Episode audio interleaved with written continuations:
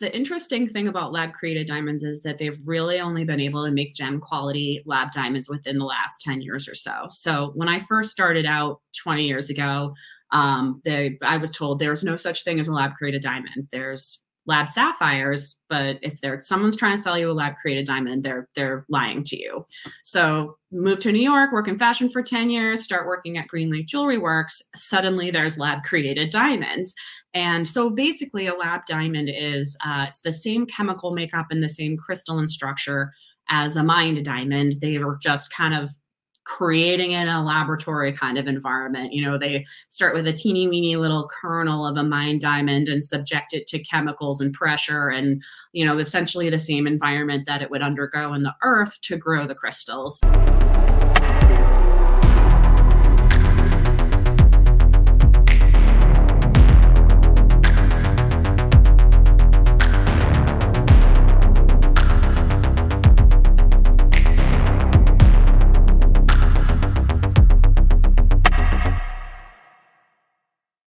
If you're watching on YouTube, please like, subscribe, and leave a comment about the episode. And if you're watching on Spotify or listening on a traditional podcast platform, please follow, rate us five stars, and leave a review if you would be so kind. Thank you.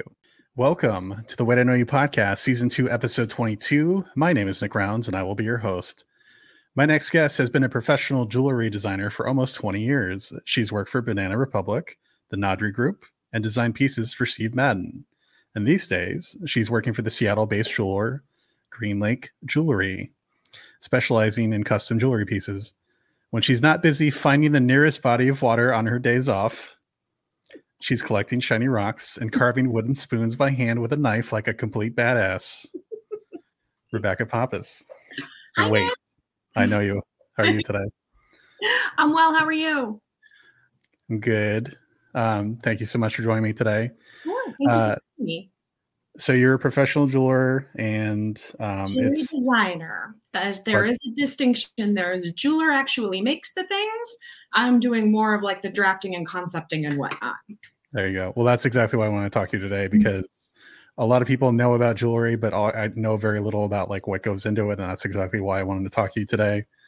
Um, yeah, and so for for all the all the jewelry noobs uh, like myself, I want to learn more about it today. So, um, but before we kick into your amazing jewelry work, I kind of want to start. I always like to start with like how you got into the business um, and what set you down that that path. Um, so, who or what were some of the biggest reasons why you're such a creative and tactile designer today?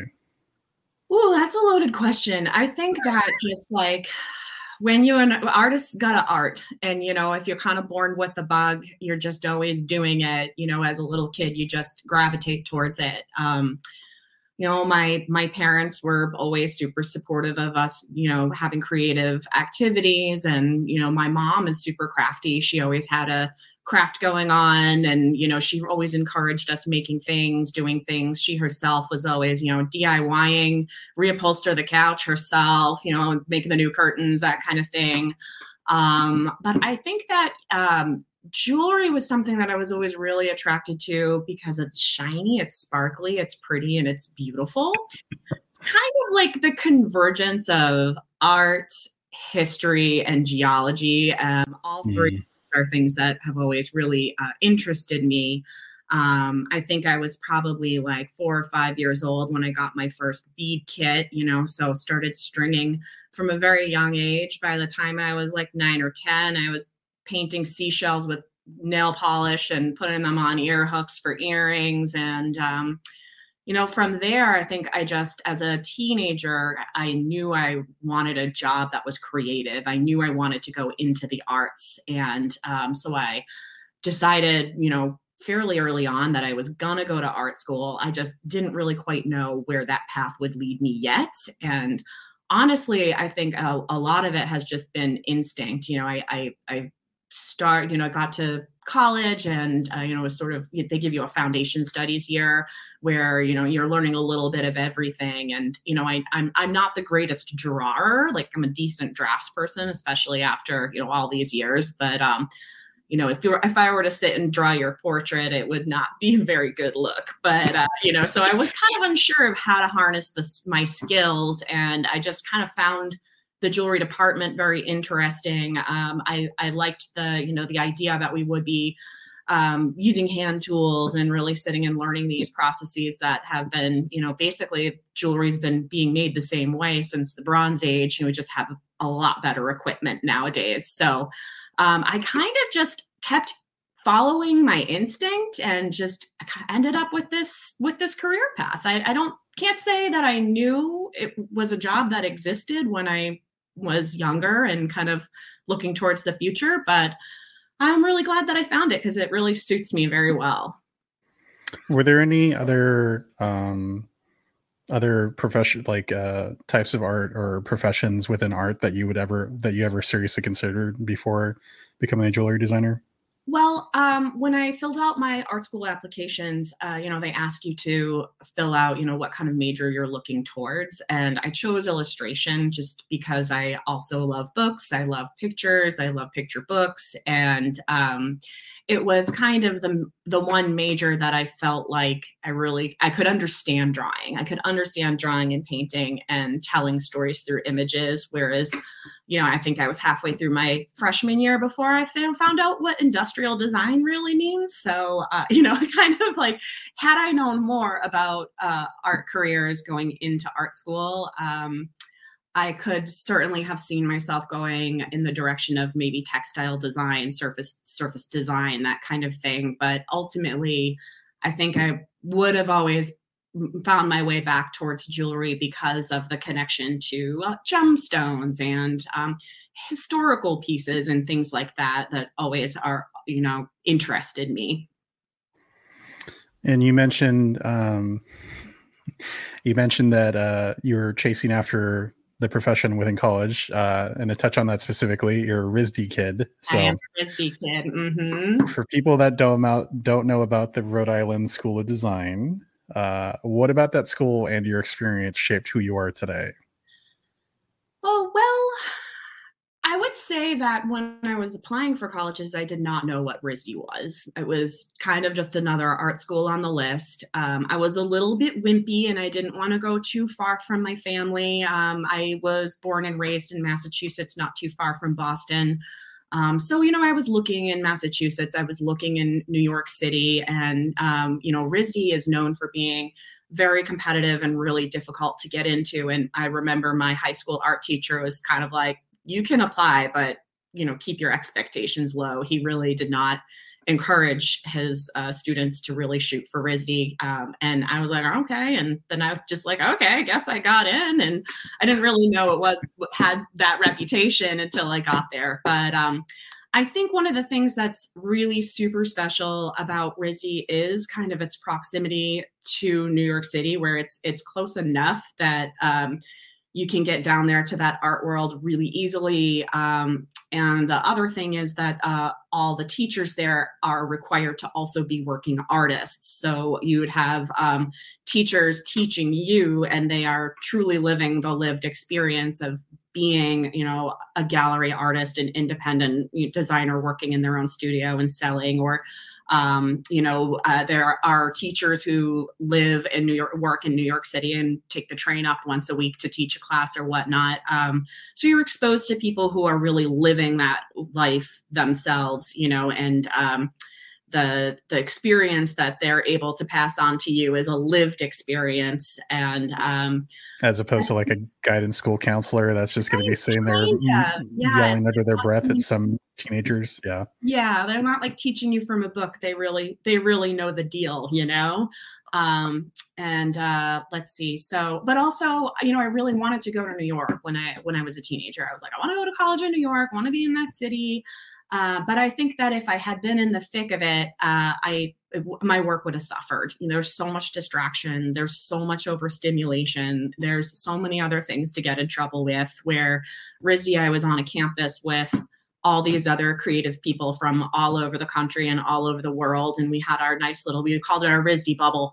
you know, our like nice little bubble that we were living and working in while we really learned to, to see and be creative and try new processes and uh, you know, it was amazing to have studio access with like, you know, every tool you could possibly imagine. And um, so it, it, was a really special experience. And it, it was I'm still very friendly with many of my colleagues from RISD to this day. You mentioned growing up in Massachusetts. What was the creative scene like like there compared to New York? And I, that's not really a fair comparison well, at all because teenager. I was a teenager. Um, well, uh, where I grew up in Marsh, it was uh, in uh, Massachusetts, was kind of like outside the city, a little bit of a pretty beachy coastal town. So um, the art scene there, I, I was you know not really necessarily something that was a, I was a big part of. Um, and it and it does exist. There's you know plenty of artists working uh, in the area but um, I would say it's much more uh, local local. Actually I have uh, right behind me a photograph from a local artist near uh, where I grew up. Say, you know, and then in, in, New York, it's just everywhere. It's so much. It's so huge. It's you know, the galleries are representing like these really giant, globally known names versus something that's a little bit more intimate. yeah, from going to New York for the first time, uh, it's it's funny because you know I'm a game designer and um, games aren't really a known creative function out in New York as much as it is on the West Coast, and vice versa. I was really struck like how prevalent and how like outside of LA, like there really isn't a lot of a strong art scene other than just like little local pockets of stuff um, mm-hmm. on the mm-hmm. West Coast. But New York, it's so so prevalent. There's so many living and working artists in New York. It's kind of wild. Um, just how much uh, New York fosters creativity. I was always blown away by that. Um, I guess uh, what about New York City? Because you um, you started working in New York City, right? Uh, after, or was that San Francisco? I had, like, I had a couple like lost years where I was in Massachusetts after college, and I, you know, I worked for some fine jewelry stores in the Boston area, and then it just mm. New York was such a natural step. Uh, you know, um, so many of my friends from school had moved there because that's just where the art jobs were, and um, you know, I kind of followed down as well. And I, you know, had like $2,000 in the ego of a 25 year old. And I was like, I can get a job. And, you know, I got really lucky. I, you know, I hoofed it and, uh, you know, just put ever put resumes out for everything that I found. And um, it was, I, I think it was within two months I got my first job, my first true design job at Nadri Jewelry Group. And that was in New York City touching on on Nadri and Banana Republic, um, what kind of pieces or projects did you work at, did you work on when you were working there?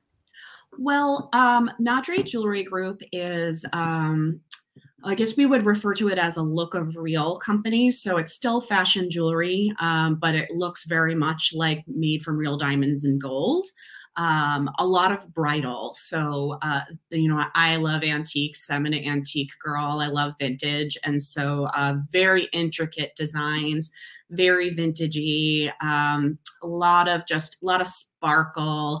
And, you know, this was in like 2005, 2006. So I was still drawing everything by hand repeats and reflections had to be done on a photocopy machine and we would fax our tech packs to china overnight and uh, you know so that was a that was a fun experience you know kind of to be on the cusp of the technology that we now have today and and kind of grow with that along my career it's it's fun to have had that knowledge and also the hand drawing and drafting skills that i developed at nadri jewelry group were an incredible foundation for the rest of my career um, and so, uh, yeah, I was with Nadri for about five years.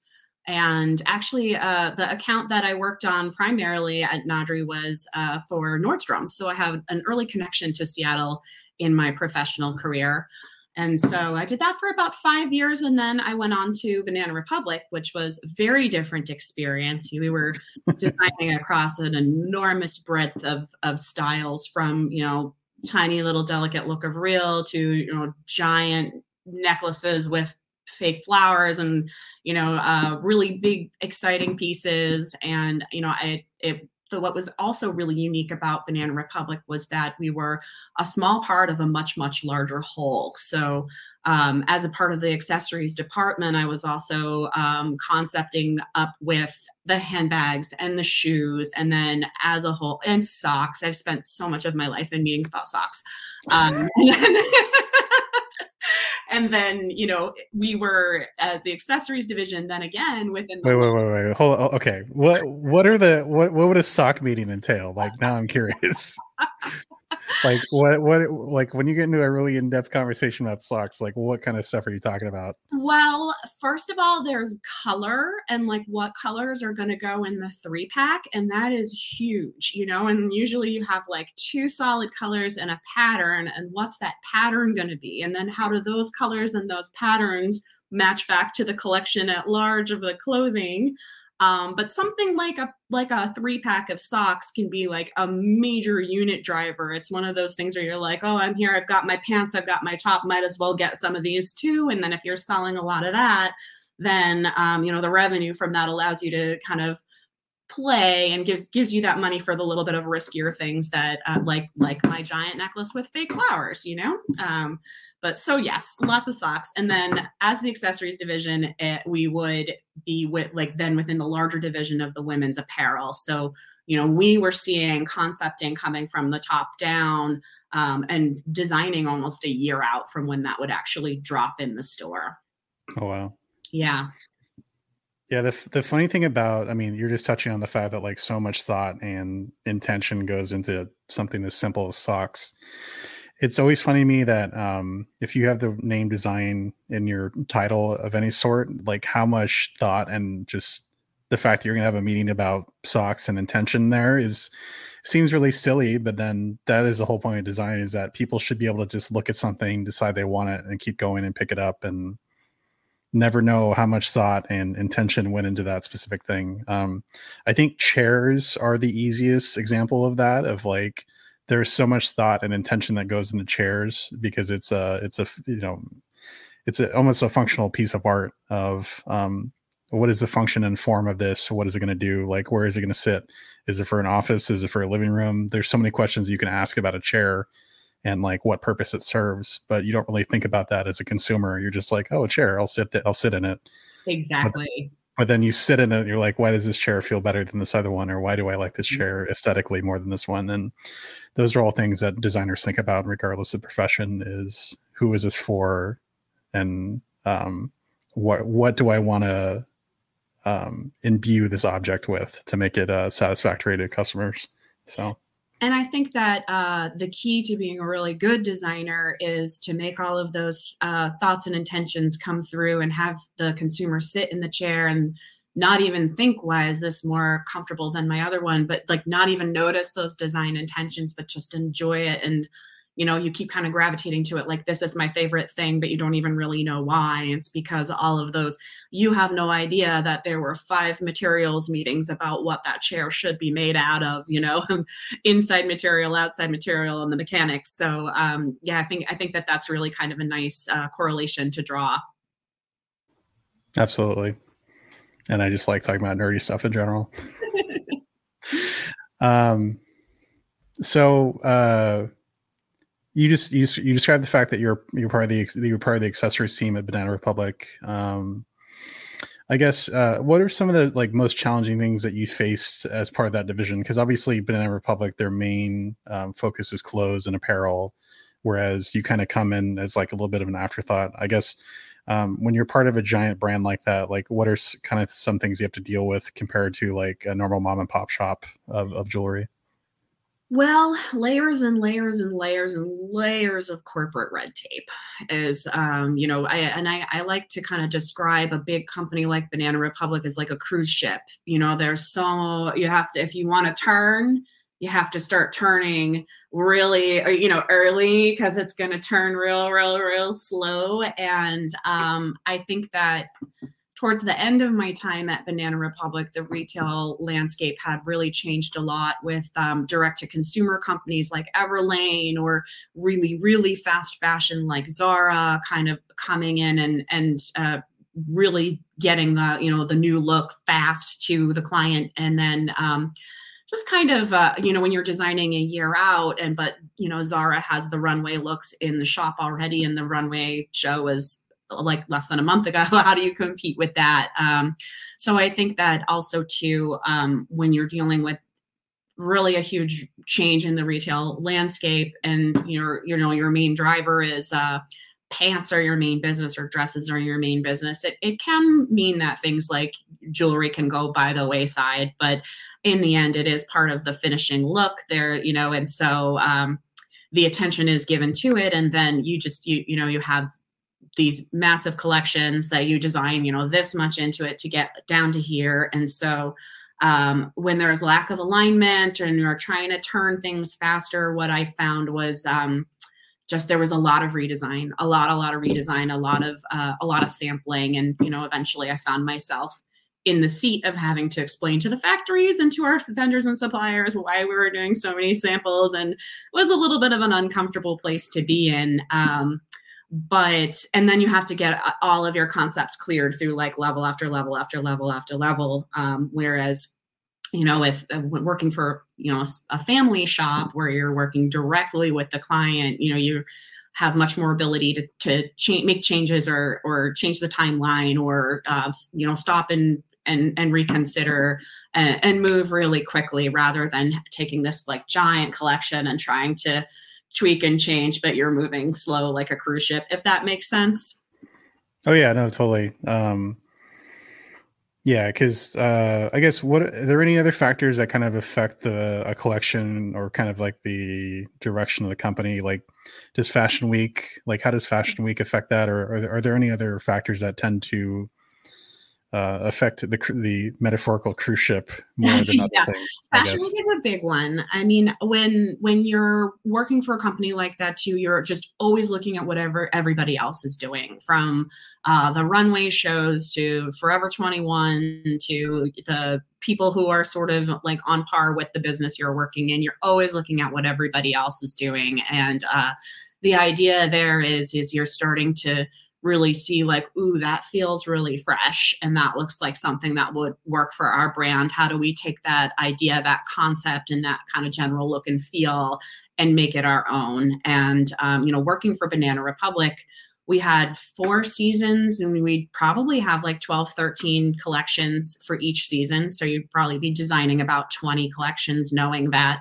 few of them would drop out um, and then within each collection you kind of build it out like um, i would like to start with like the main focal piece. So your your big necklace and you know you give have one like big necklace that really set the tone and then you can take some of those elements to make you know your big earrings and then your smaller pieces that kind of extrapolate out from that. So before you know it you know you have uh, a whole collection of 10 pieces based on you know one kind of motif. And so also too you have to kind of look across the the 20 collections and the multiple pieces within it to say like where are we making repeats? You know does this thing look different enough from this thing that they could sit on a t-bar together and someone's going to know the difference? So um, and but but the devil is in the details and jewelry is full of details. So uh, you know it's a it's kind of like um, you look in real tight on the details and then you have to pull back and look at the bigger picture constantly.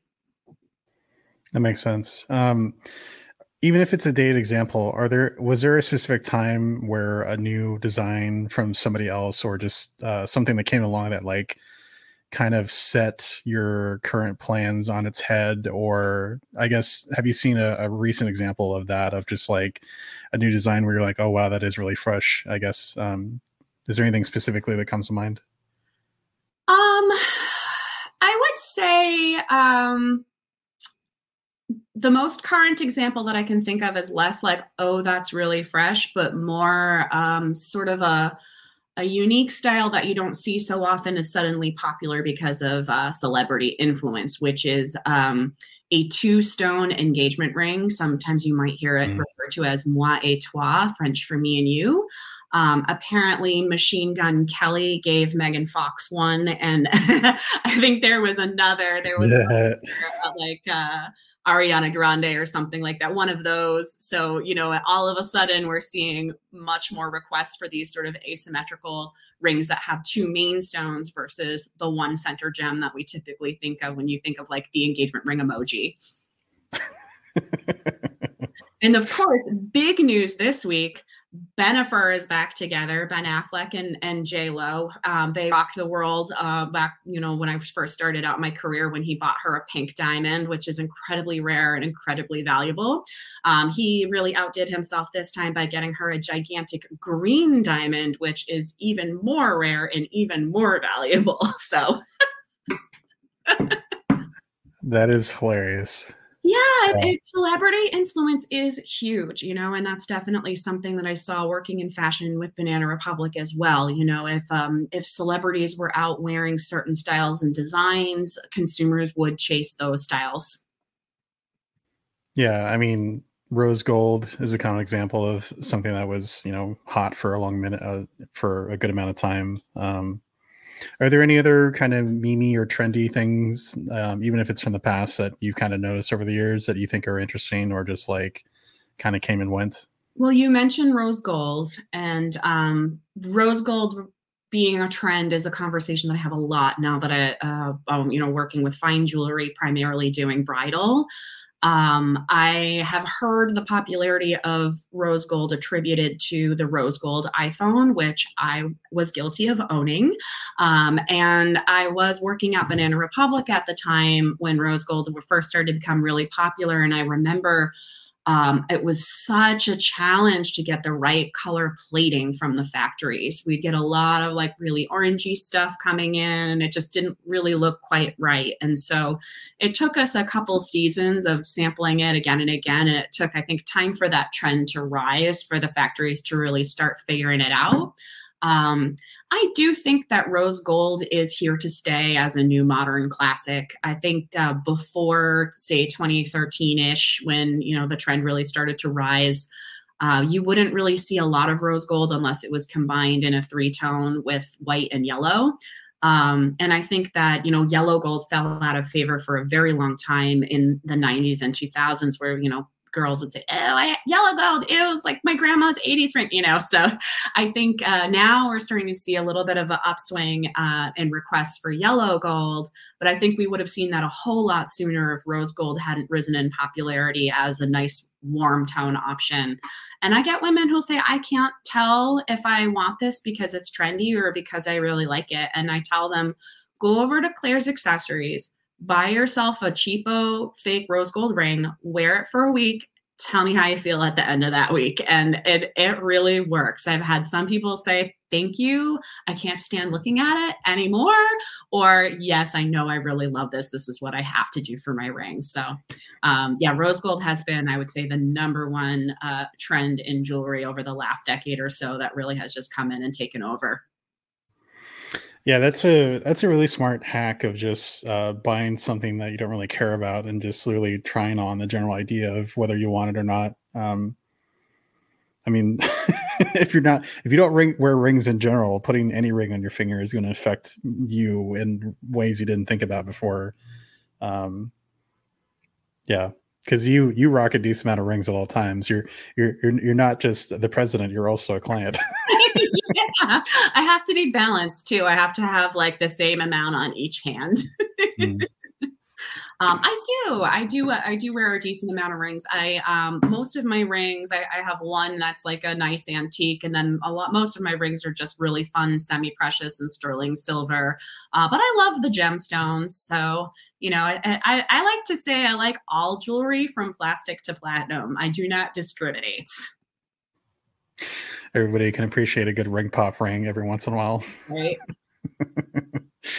um, so to to break into like the the devil of the details, um, let's talk about the process of what it takes to take a custom because you're now currently uh, working for Green Lake Jewelry and making custom pieces.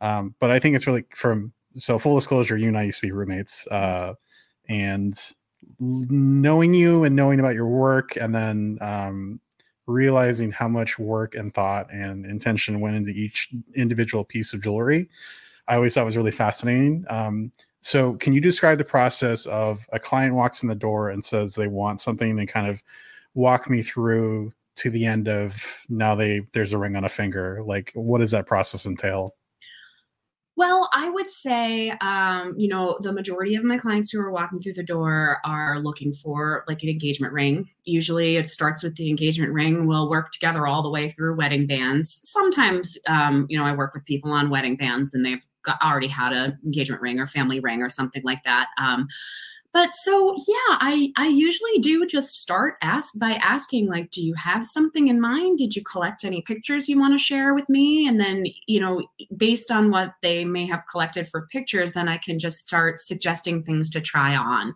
And i'll just ask them you know, as we're trying things on, like, oh, have you ever really worn a ring before? Do you want to see some different stone sizes? Like, do you like rose gold or, or yellow gold or white gold? And I just start asking questions and asking questions. And, uh, you know, as you're, you're just kind of like building a portfolio of like, definitely not this, maybe some of that. And, um, you know, I think that my fashion background is really helpful in that um, you know i can look at a pinterest board and she might feel like there's a million ideas there but i can see the same idea kind of repeated again and again in slightly different ways. So i can kind of start to gauge people's preferences and just start making suggestions like oh you like this? How about like that um, and so, you know, eventually by the by the end of like that initial consultation, we've had some rings that we've been trying on. We've talked about a bunch of different um, stylistic items. I've kind of educated them over the different terms for the different details and whatnot. Um, and then um, your center stone, your center stone is is a huge piece of that too. So there's a lot of talk of, do you want a diamond? Do you want a different stone? Do you want a mined diamond or do you want a lab created diamond?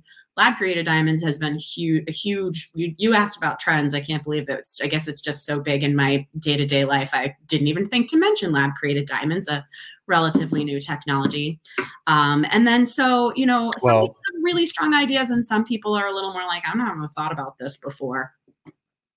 Uh, so what what is a lab created diamond? Um, sorry to interrupt. Sure, no worries. Um, so the to just kind of like preface the interesting thing about lab created diamonds is that they've really only been able to make gem quality lab diamonds within the last 10 years or so. So when i first started out 20 years ago um, they, i was told there's no such thing as a lab created diamond. There's lab sapphires but if they're someone's trying to sell you a lab created diamond they're they're lying to you. So move to new york work in fashion for 10 years start working at green lake jewelry works. Suddenly there's lab created diamonds.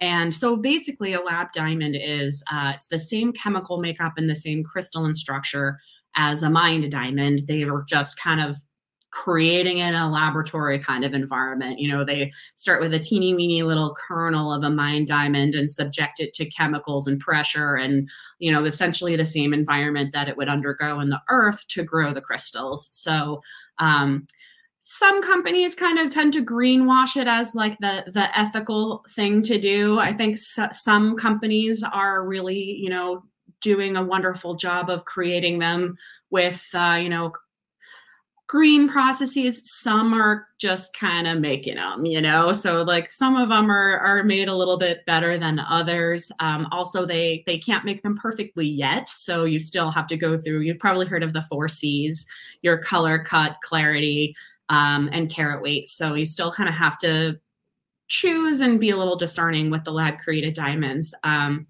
I think um, they become very popular too because the price point is really friendly compared to a mined diamond. So, uh, you know, that kind of the opposite side of that coin is that unlike a mined diamond, they won't hold their value over time. So it's kind of like um, the for the young folks, the analogy that I like to use is how every time a new iPhone drops, the old ones uh, become way cheaper. For the over 40 sets, I like to liken it to when my parents got a VCR and it cost a million dollars, but then within two years, there's like a VCR upstairs, a VCR downstairs, and one just for rewinding. technology moves really fast and they become more affordable more quickly. So, what has been really fun from a design perspective is that means that uh, large stones have become much more accessible for the average consumer. And that's a whole lot of fun to design with, that's for sure. Yeah, I was just going to say it kind of sounds like um, the the IKEA or the diamond like diamonds from IKEA kind of of like I'm not buying this to to make it last or I'm not buying this to flip it and sell it. I'm buying this because it's functional and it's going to give me what I want, even if I didn't pay an arm and a leg for it. So Right. And, you know, the big thing about lab diamonds not retaining their value, like, you, obviously you don't want to bring the thought of broken engagement into anybody's head you know when they're in there looking at engagement rings uh, but there was you know historically a long tradition of you know purchasing the small diamond that you can afford when you're just starting out and then maybe for your five or ten year anniversary uh, trading that stone in for a larger diamond that would then be your anniversary stone. But you know if you've got a lab created diamond and you're starting off at two and a half carats there's not really anywhere to go from there that you know so um, most of my clients are just using the cost savings to go straight to the size of stone that they would wish that they you know they want to have. So um yeah there's kind of two sides to the coin. How do i feel about it personally? Would i purchase one? I think depending on the kind of diamond that i you know and shape and size like you know maybe yes maybe no. But um what i can say is that lab created sapphires, rubies, and emeralds have been around since the late 1800s. So, you know, that that technology came way sooner and were very, very much in vogue during um, the Art Deco period. And uh, I, sometimes I do get clients who come in and they're shocked and disappointed to find out that grandma's gigantic sapphire is in fact a lab sapphire and not worth very much. That one actually is an aquamarine, and that one uh, is indeed genuine. Uh, but talking of the Art Deco sensibility, that's that's one right there. Yeah, it's absolutely gorgeous. Um, I think this is probably one of my favorite pieces that you've shared. Thank you. Yeah. Um, I've done two pieces with that client, and we're working currently on a third. And all three of them are some of my most favorite pieces I've done at Green Lake so far. She has excellent taste, and she lets me have a lot of fun. That's rad. Um, sorry, I uh, I went off on a tangent about the uh, the lab created diamonds, but I just mm-hmm. thought it was really fascinating. Um, uh, I wanted to go back because you didn't finish your thought about um, the process of oh, uh, oh, sure, yeah, stone stone to final piece of mm-hmm. like um, where you come into it. I think you were just talking about. I think it was like leading up to the part where you start drawing, basically. Yeah, basically. Um, and so. Uh, so you can kind of think of me like a project manager. You know, I do all of the customer interfacing. Um, so I'm kind of there to kind of, kind of guide and suss out what they actually want. Um, I do all of the images. So sometimes I do hand drawing, sometimes I do some Photoshop. Now I've got like the iPad pen and I'm like drawing on my iPad and then throwing it into Photoshop and then hand drawing something else here. So whatever it really takes to get the idea across um, you know I, will put together the images and the you know some people can really just like see it right away. Some people need are a little bit more hesitant or kind of have a hard time visualizing. And there's all kinds of tricks with physical things that we can do to help someone see okay this is how big it's going to look. Yep, kind of like that. Like this is how big the stone is on your hand. This is how big it'll be coming around your finger. Um, and then yeah this is a really nice example of uh, what's called an orthographic drawing. So you're uh, basically giving the the scale uh, from all all the different sides so that you know then what happens from here you know the client says oh yes i love it. Okay let's move forward. This then goes to a cad modeler and the cad modeler will then uh, create a wax model in using 3d 3d technology basically um, and then the wax is cast using a process called lost wax casting which again is basically what we've been doing since the Bronze Age. We just have way better equipment. You know, the wax gets packed in kind of like a plaster like material, um, and then it melts out, and then you shoot the metal in to fill the cavity. So um, when the wax model is ready, I will invite the client back in to come check it out in person. So it's yet another round of let's pretend because you're like, okay, this is green. Okay, the prongs are sticking way high in the air, and you can't see the engraving yet because that'll be added once you know that it's been cast in metal but it does give them the opportunity to see how it's coming together three dimensionally and you can really see things to scale which i think with jewelry one of the most challenging things is when you're looking at it you're looking at these designs and you're looking at these pictures on your giant on your phone screen or on your computer screen um, to then see it again. Oh, yes, this is really what the size is. Okay, phew, I feel like way less nervous. So, um, once the client approves the wax, we cast it and when it goes to the jeweler, it has kind of like a crusty surface area on the casting. And so the first thing that they'll do is polish that all down. And then from there, it's a level of detail. So one of my favorite things about Green Lake Jewelry Works is that they do, they specialize in hand handmade jewelry techniques. So um, really fabulous hand engraving. That's an excellent example of hand engraving right there. Um, filigree, which are like those little kind of curly cues that get hand shaped and uh, you know welded into place. Um, actually, if you go back one slide, um, that one had a really that one. So that like right in the center there, those little metal curly cues are shaped by hand and then welded into place. So, um, really spectacular detail work there. And um, honestly, as a professional designer, it never, ever, ever gets old seeing your drawings turn into actual, real uh, product that you can hold in your hand. Yeah, that's the exact same for me as well. Like seeing a game uh, go from inside of your head to a tangible game you can actually play is always like one of the most magical moments. So mm-hmm. totally, totally agree with that.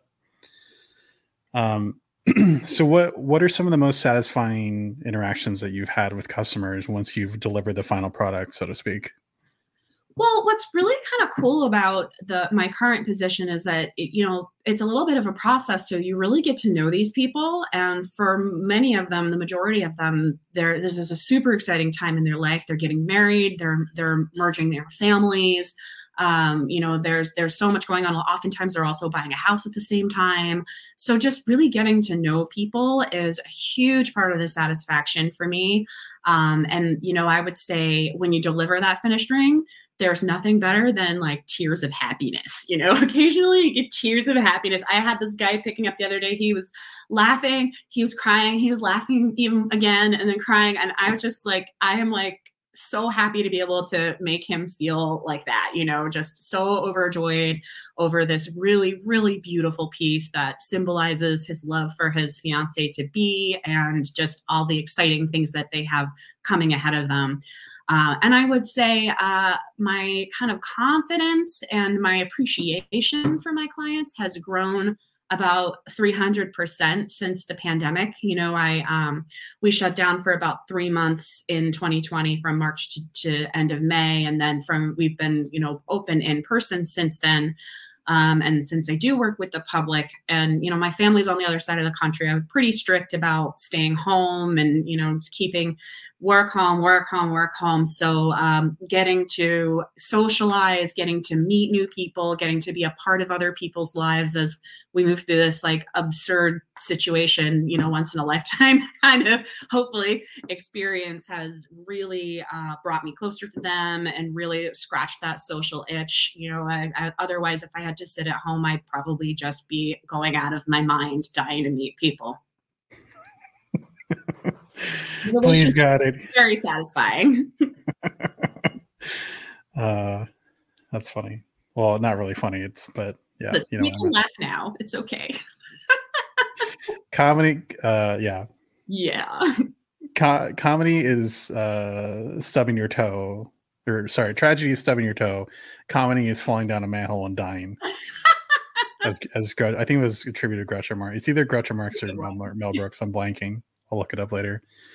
Um, so uh, because you know the main reason that people walk through the door is to get an engagement ring typically um, are there any other like common things people might want to know ahead of time if they're shopping for an engagement ring or just shopping for for jewelry in general are there any common other common things that they should kind of know ahead of time yeah i think that like stylistically, it's nice to just kind of glance at what's around, you know, what's out there and what you like and what you don't like is just as important as as what you like. And um, you know, I think that also kind of looking around will give you a little bit of a sense of of cost. I, I will ask ask my clients like, do you do you have a, a budget you're trying to keep everything within or are you still trying to figure out what everything costs because like why would you know what it costs? Why would anybody know unless they were me, and sitting on uh, you know on that side of the counter? So uh, kind of guiding people through that process as well is is part of part of what i do. But i think you know if you're if you're gonna buy an engagement ring, I think finger size is a good thing to know, or just at least kind of generally. Uh, you know, we can get pretty close. Some styles are way harder to size than others, and no girl likes to be proposed to and not be able to get that ring on her finger. So,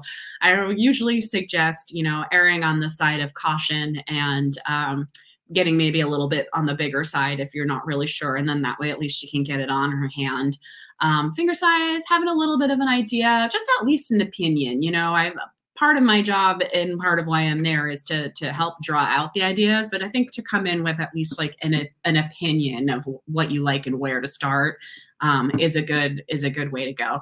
I would say right now, particularly, a good thing for people to know is that jewelry has been in really really high demand um, and lead times are are quite long. So I know uh, at Green Lake Jewelry Works we're currently working on a 15 week lead time, um, and from what I've heard, it's it's similar other places, and uh, a lot of that is due to sheer volume. Um, we have also experienced some supply chain issues, typically with just disruptions in shipping. You know, um, everything from a hurricane in the Midwest to forest fires in the Northeast can, you know, disrupt parts that are being shipped in from all over the country. Um, gold, gold has, you know, gold prices have been very high. They surged to the highest ever um, in the fall of 2020, and um, you know we've been seeing it kind of ever since. And then you know Ukraine, so it's kind of and we'll see where that goes. Uh, so I think it is. I think that to keep your expectations around timeline top of mind because uh, volume is very high and demand is very high. So what you're saying is, if you're even considering within three months, just get the engagement ring now, and maybe by the time, yeah. Start planning for next year. Um, and I would say uh, it's not just the jewelry industry it's the wedding industry at large you know now we're we've seen two years of wedding postponements and so many more engagements as people have realized well if we can make it through this we can make it through anything together let's do this thing.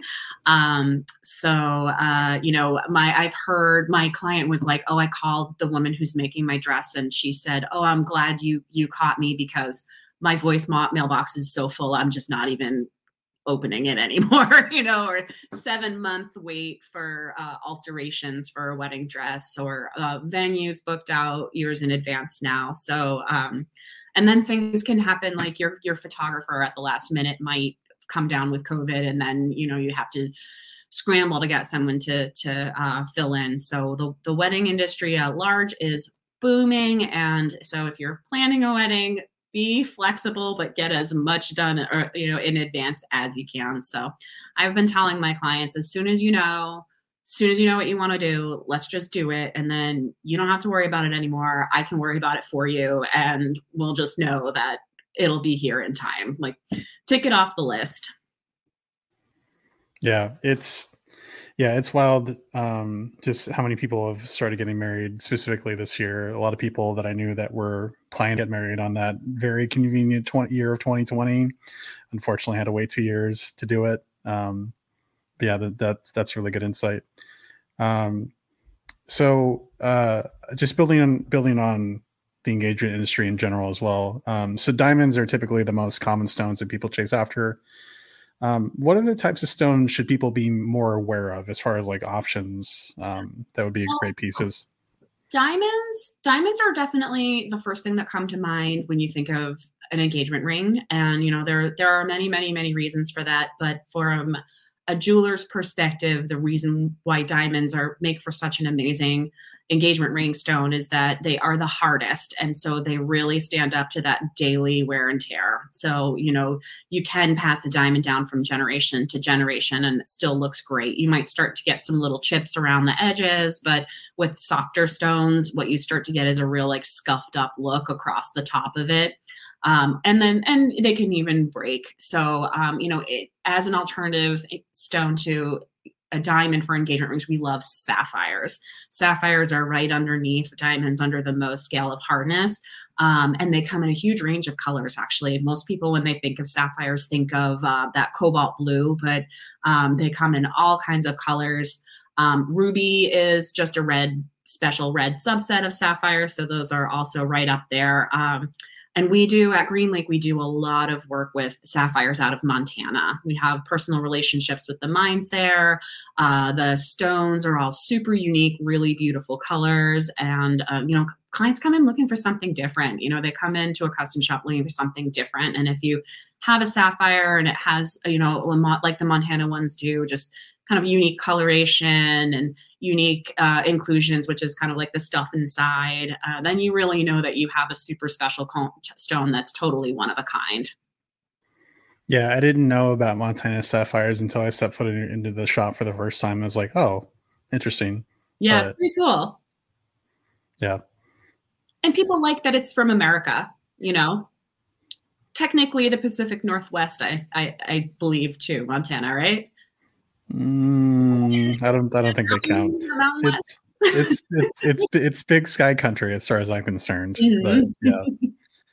Um, are there any uh are there any like uh favorite pieces that you designed that like really you're really proud of that um you're super stoked to work on, or side question uh from working in Seattle, which has a lot of nerds near you, mm-hmm. specifically from Microsoft and other places. Um, uh-huh. What are, what are some interesting or unconventional things that you've had to design? Well, if you want to know about the nerds, I have a fun one for you. I actually don't know if I've told you about this one yet. Um, uh, actually, it's not being gifted until May, so I can't really go into too much detail, but it is uh, Magic the Gathering related.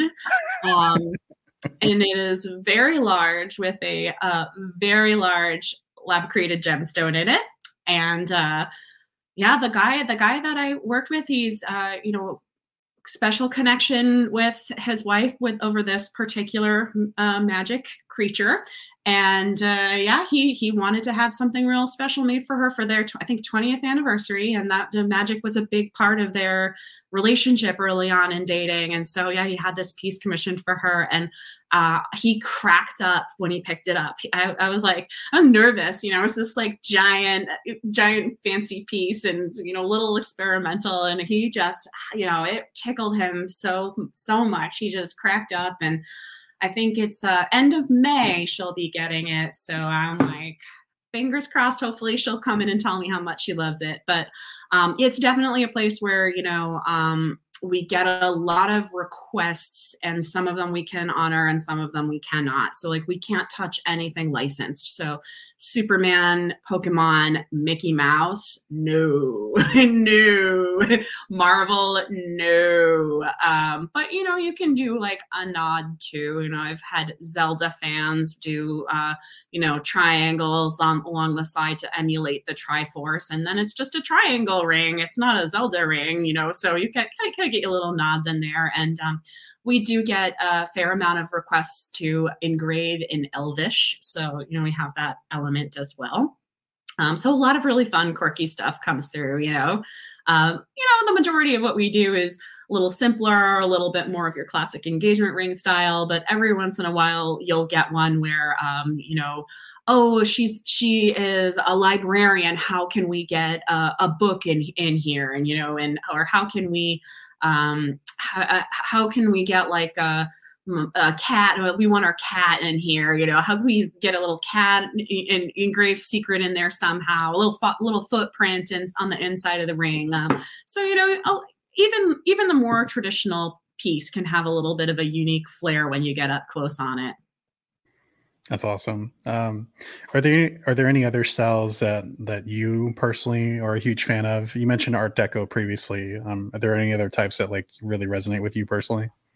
Uh, yes, definitely. So um, the Art Deco for sure, and then I would say sort of like the Victorian Edwardian period, which I think a lot of people when they think Art Deco are actually thinking of the Edwardian era. So um, lots of platinum platinum technology had just been uh, you know gotten good enough that they were able to start working in platinum previous to that was everything was gold and silver um, lots of super intricate patterns. That's where you get um, a lot of those. Uh, uh, that that that one I call deco, but has a lot of elements of uh, that I'm talking about, where you get that like beaded line texture, the little stones set down into different shapes that create a larger motif.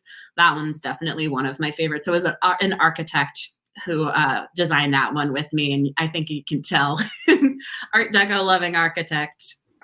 Yeah, it, it's it's wild, a wild amount of detail. Yeah. So anything that has like a vintage flair, lots of details, little teeny tiny engravings, that's really my jam. That's my my favorite uh, kind of style to work with. It's really fun to draw, and it's just like it's unbelievable when you're holding the finished ring, and and it's like I know the guys who are making this you know we're like laughing over lunch and you know i know his kid and then he just like hands me this treasure that he made it's my drawing and he made it you know it's it's really really amazing.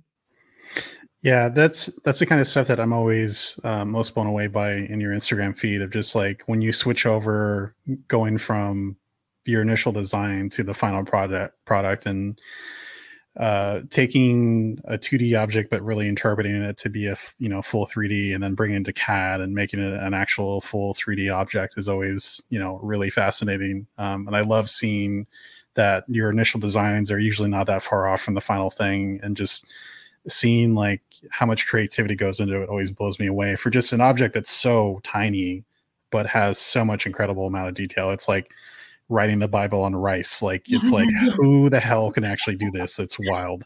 Mm-hmm. And you know, I do we do stuff like that sometimes where a client will be like, "Oh, can I engrave this phrase in here? Will it fit?" And I'll be like, "Well, let's see. Well, let's get the wax model and I'll show it to the engraver and we'll see. You know, like how how much can we really fit? Sometimes it's it is just a matter of like going to somebody who's going to be actually putting it in there and saying like okay so can we really get that small um, but yeah no I, I love drawing the details i mentioned loving the details earlier. And um, picky is not a dirty word in a custom shop. Picky is just another word for detail oriented. And um, a custom shop is where picky people like to come and, and get detail oriented. So sometimes I get clients who are like, Am I being too crazy here? And I'm like, No, please ask all the questions. Please ask all the questions. And if you don't like it, let's change it because we can't really go back once it's done, you know?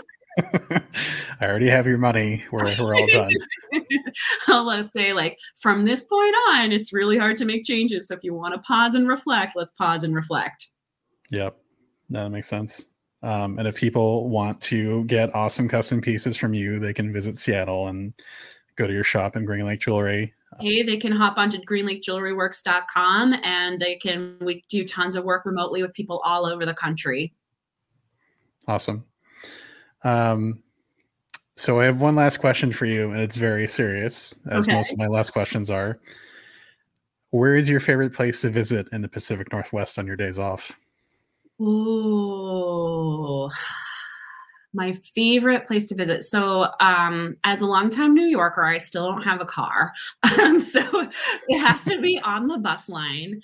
Um, but it would probably be just about anywhere along the sound. I love to be right on that body of water. I love to be uh, beachcombing. I love to be looking down and seeing what kinds of cool rocks I can pick up, and so much cool wildlife in the water here. And then if uh, you're blessed with a, a, view of the Olympics, it can be a really, really special treat. So, uh, Carkeek, uh, Golden Gardens, or um, Discovery, like Discovery Park, probably hands down one of the best places here in Seattle. So I like to do that. I like to get out and, and be along the salt water. And for context, the people who are listening, um, Puget Sound is the body of water that's uh, one of the body waters. It's the one that's west of Seattle. Um, Elliott Bay is the one that's touching Seattle, but then the general uh, huger piece of body water is, is the sound. And the Olympics, uh, actually, it was really funny when I first moved here. Um, one of my coworkers was like, "Oh, I'm going to go to the Olympics this week," and I was like, "Oh, I didn't know the Olympics were happening." and he was like, "No, the Olympic Mountains, dummy." So, um, yeah, that's how you know if you're, you're a newbie or not. But um, yeah, good times. All right, Rebecca. Uh, thank you so much for your time. It was fantastic to talk to you as always. Um, so you already plugged Green Lake Jewelry and your website, uh, or the website of Green Lake Jewelry, rather. Um, is there anything else that you'd like to plug while before we get out of here? Um, no, but I have I have a message. I have a message. People clean your jewelry. It is dirty, and if you don't know how to clean it yourself, take it into a jewelry store and have a professional clean it for you. Especially right now in the midst of the pandemic, uh, where we're putting so much hand sanitizer. I have had clients uh, complaining of irritation because just junk gets caught under there. So clean your jewelry, wear your jewelry, and enjoy your jewelry. Um, and yeah, uh, I think it's a it's just a really special thing to have a little little beautiful treasure. And uh, at Green Lake, when we make it by hand, that makes it even more special. Awesome. All right, Rebecca, thank you so much for your time. You're so welcome, Nick. Thank you so much for having me. It was a pleasure. Everybody else, thanks for watching.